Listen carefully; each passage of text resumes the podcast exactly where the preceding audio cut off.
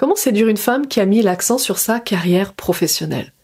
Alors dans cet épisode, on va parler des femmes et notamment de cette période qui a régressé encore, en tout cas qui s'est décalée dans le temps, où les femmes avaient tendance à rechercher un partenaire vers 25 ans, il y a quelques décennies en arrière, et aujourd'hui ça a switché plutôt vers 35 ans, puisque les femmes mettent l'accent sur leur carrière professionnelle de plus en plus. Et à quel point ceci a un impact sur la séduction, à quel point ceci a un impact sur la relation, et en tant qu'homme, comment se positionner par rapport à une femme qui a clairement mis l'accent sur sa carrière professionnelle et qui a misé le développement de sa carrière professionnelle aux dépens du développement de sa vie personnelle et de sa vie amoureuse. Bonjour à toi, mon cher auditeur, ma chère auditrice, et bienvenue dans Décoder les relations, le podcast qui s'adresse aux célibataires qui veulent enfin trouver la bonne personne et vivre une relation sincère, authentique et durable. Je suis Stéphanie Palma, experte en relations amoureuses depuis 2016, et tu peux compter sur moi pour te dire tout ce que tu n'as pas envie d'entendre, mais besoin d'entendre pour passer au stade supérieur dans ta vie amoureuse. Et pour cela, bienvenue dans ce nouvel épisode.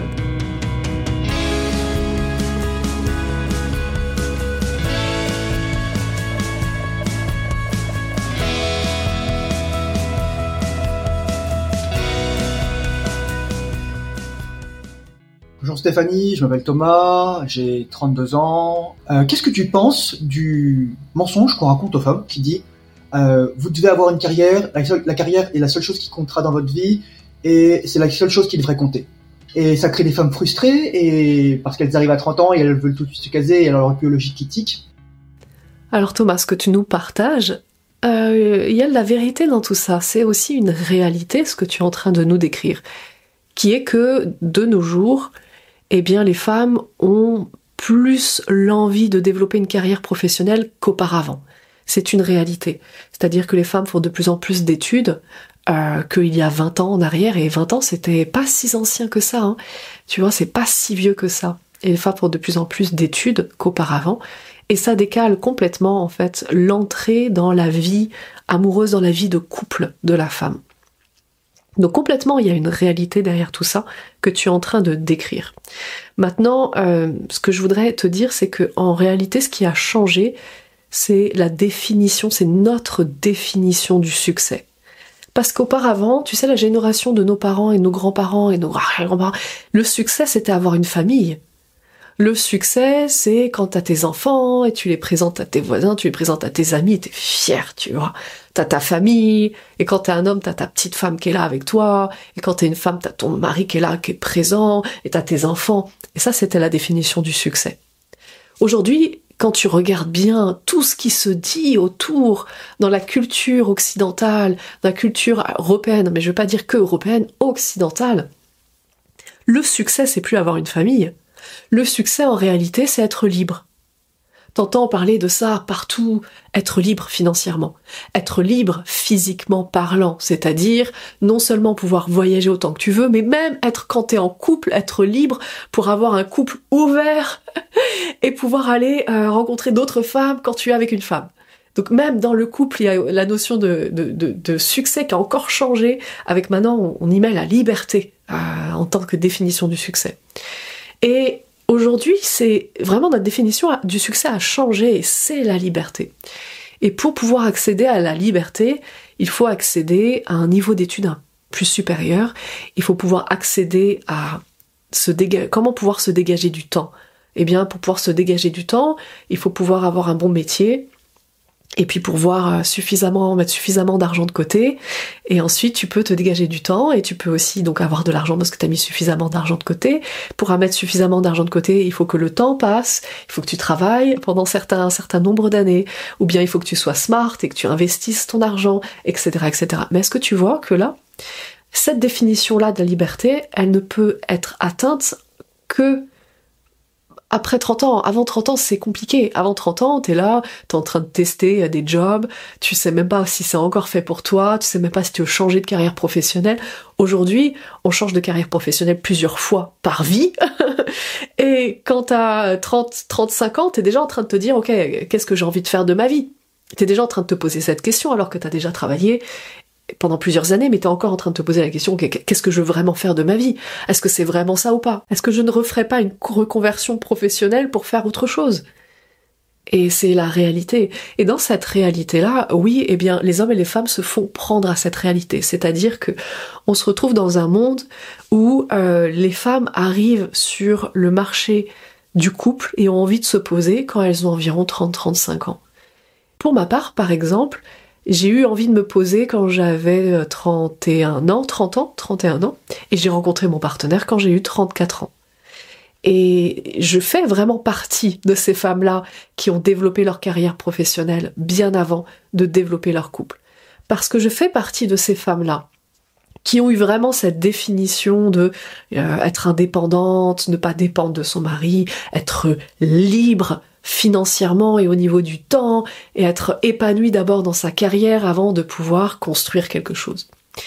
Et ça a quelque chose d'extrêmement agréable, en fait, ce fonctionnement-là, parce que tu ne fais plus des enfants pour faire des enfants quand t'as 25 ans et que t'es encore un gamin, parce qu'à 25 ans, tu sais pas qui tu es, tu te connais pas, t'as encore tout à prouver à 25 ans, tu sais même pas encore l'argent que tu gagnes, la carrière professionnelle, t'as tout à prouver, t'as à te prouver à toi-même qui tu es, en allant chercher qui tu es, et t'as prouvé aux autres, prouvé à tes parents que c'est bon, tu peux t'en sortir tout seul, prouvé à ton boss que c'est bon, tu vaux la peine, etc.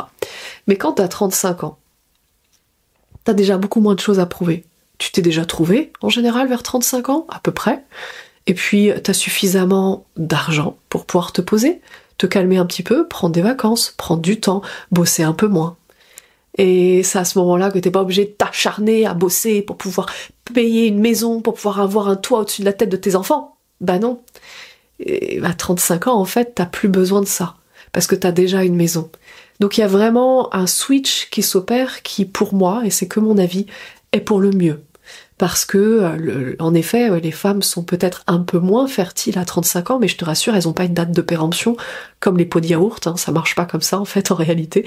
Même si tous les enfoirés de gynécologues qui sortent ça, et qu'il faudrait tous buter, au passage, non, je plaisante, c'est une blague, mais tous ces enfoirés de gynécologues qui sortent que les femmes devraient planifier le nombre d'enfants qu'elles veulent, et quand elles les veulent, parce qu'elles ont une date de péremption, ces foutues femmes, ce n'est pas la réalité. La réalité, c'est que maintenant les choses ont changé. On est suffisamment nombreux sur Terre pour ne pas faire d'enfants. Ok ? On n'a pas besoin de reconstruire le pays. Il n'y a pas eu de guerre. Donc nous, on fait partie des enfants de l'après. L'après-boom, l'après-guerre, c'était nos parents, hein, le baby-boom. C'était pas nous. Nous, on arrive dans un monde où les ressources s'épuisent. Donc, c'est un problème sans être un problème en réalité. Mais par contre, la problématique que j'aimerais qu'on aborde maintenant en deuxième partie, c'est celle-ci. C'est toi en tant qu'homme, comment te positionner par rapport aux femmes où tu vois qu'il y a eu un réel changement, et c'est la vérité, c'est la réalité, il y a eu un réel changement de mentalité, et les femmes sont bien moins enclins à se poser et à créer un couple à 25 ans qu'auparavant. Et maintenant, aujourd'hui, à 35 ans, elle commence à se dire « Bon, apparemment, l'horloge biologique avance, faut peut-être que je pense à me poser maintenant. » Et toi, en tant qu'homme, comment tu te positionnes par rapport à ça ? Ça, c'est la vraie question, parce que le monde, tu peux pas le changer. Mais par contre, ton monde à toi, tu peux le changer. Et ton monde à toi est basé sur comment toi, tu vis les choses, comment toi, tu vois les choses par rapport à ça. Est-ce que c'est un problème pour toi ? Que de te dire, bah, je vais rencontrer des femmes de 25 ans qui sont complètement drivées par leur carrière professionnelle. Est-ce que c'est un problème pour toi ? Et si c'est un problème pour toi, eh bien peut-être qu'il est temps de mettre ton focus sur ta carrière professionnelle. Il y a toujours quelque chose à apprendre des réactions des autres. Si les réactions des autres nous dérangent, c'est qu'on a quelque chose à apprendre sur soi-même. Qu'est-ce que le fait que tu rencontres des femmes de 25 ans qui sont pas prêtes à s'engager, des femmes de 30 ans qui sont pas prêtes à s'engager, des femmes de 35 ans qui commencent éventuellement un peu à être prêtes à s'engager, en quoi ça te dérange toi ? Pourquoi c'est un problème pour toi ? Qu'est-ce que ça renvoie chez toi ? Ça te renvoie quoi de toi-même, ce que tu vois chez elle et qui te dérange ? Est-ce que ça te renvoie que toi, ça fait un moment que tu t'es amusé ? Et que tu as oublié de développer un petit peu ta carrière professionnelle aussi, c'est-à-dire que tu as oublié de mettre en place des actions pour être stable, stable financièrement parlant, stable au niveau de ton temps, etc. Et que t'as plus rien à prouver aux autres. Ou est-ce que justement t'as un peu trop mis l'accent sur ta carrière professionnelle aussi et que tu te rends compte que bah mec, il est temps en fait de développer aussi ta vie amoureuse, que la vie c'est pas qu'une carrière professionnelle. Donc la vraie question dans tout ça, c'est qu'est-ce que ça te renvoie à toi-même? Et maintenant par rapport à ce que ça t'apprend sur toi-même, en fonction de ce que tu vois chez les autres et qui te dérange, et que t'aimes pas, que t'apprécies pas, que tu trouves ça nul, que les gens devraient faire différemment, bah ça, c'est un moyen pour toi d'apprendre un peu plus sur toi et d'apprendre ce qui ne te convient pas à toi-même. Pas ce qui ne te convient pas chez les autres, ce qui ne te convient pas à toi-même, chez toi-même. Et par rapport à ça, ensuite, la deuxième partie, ça va être... je vais vraiment te rappeler cette notion qui est qu'il y a une différence entre la vie personnelle et la vie de couple. C'est-à-dire que dans la vie personnelle, l'objectif est d'être indépendant. Tu ne vas pas chercher à être dépendant de quelqu'un dans ta vie personnelle. C'est-à-dire que tu n'as pas besoin de quelqu'un pour être heureux dans ta vie personnelle. Mais ta vie de couple, c'est l'inverse. Dans ta vie de couple, pour qu'un couple existe, il faut être deux. Donc dans ta vie de couple, par définition, tu es dépendant de l'autre pour pouvoir être heureux. Parce que si tu n'as pas l'autre, il n'y a pas de vie de couple. Donc pour avoir une vie de couple, tu es dépendant de l'autre. Donc il faut deux personnes. Donc il y a vraiment un équilibre à obtenir entre sa vie personnelle où on est complètement indépendant et sa vie de couple où on est complètement dépendant de l'autre. Donc ça veut dire quoi concrètement, dépendant et indépendant, et avoir un équilibre entre les deux? Ça veut dire que quand tu es avec ta partenaire, tu es dépendant de ta partenaire. Quand tu n'es pas avec ta partenaire et que tu es au boulot, ou tu es en train de faire une activité, je sais pas, de la moto, une course à pied, un marathon, tu n'es pas dépendant d'elle et ton objectif est d'être complètement indépendant d'elle, en fait, de ta partenaire à ce moment-là. Mais ce qui s'est passé, en fait, très certainement, c'est que les femmes qui ont mis l'accent sur leur carrière professionnelle ont développé cette indépendance. Et aujourd'hui, c'est difficile pour elles de basculer quand elles sont en couple, quand elles voient un homme, sur la dépendance face à cet homme-là. Puisque quand tu es en relation avec une personne, tu es dépendant de la personne.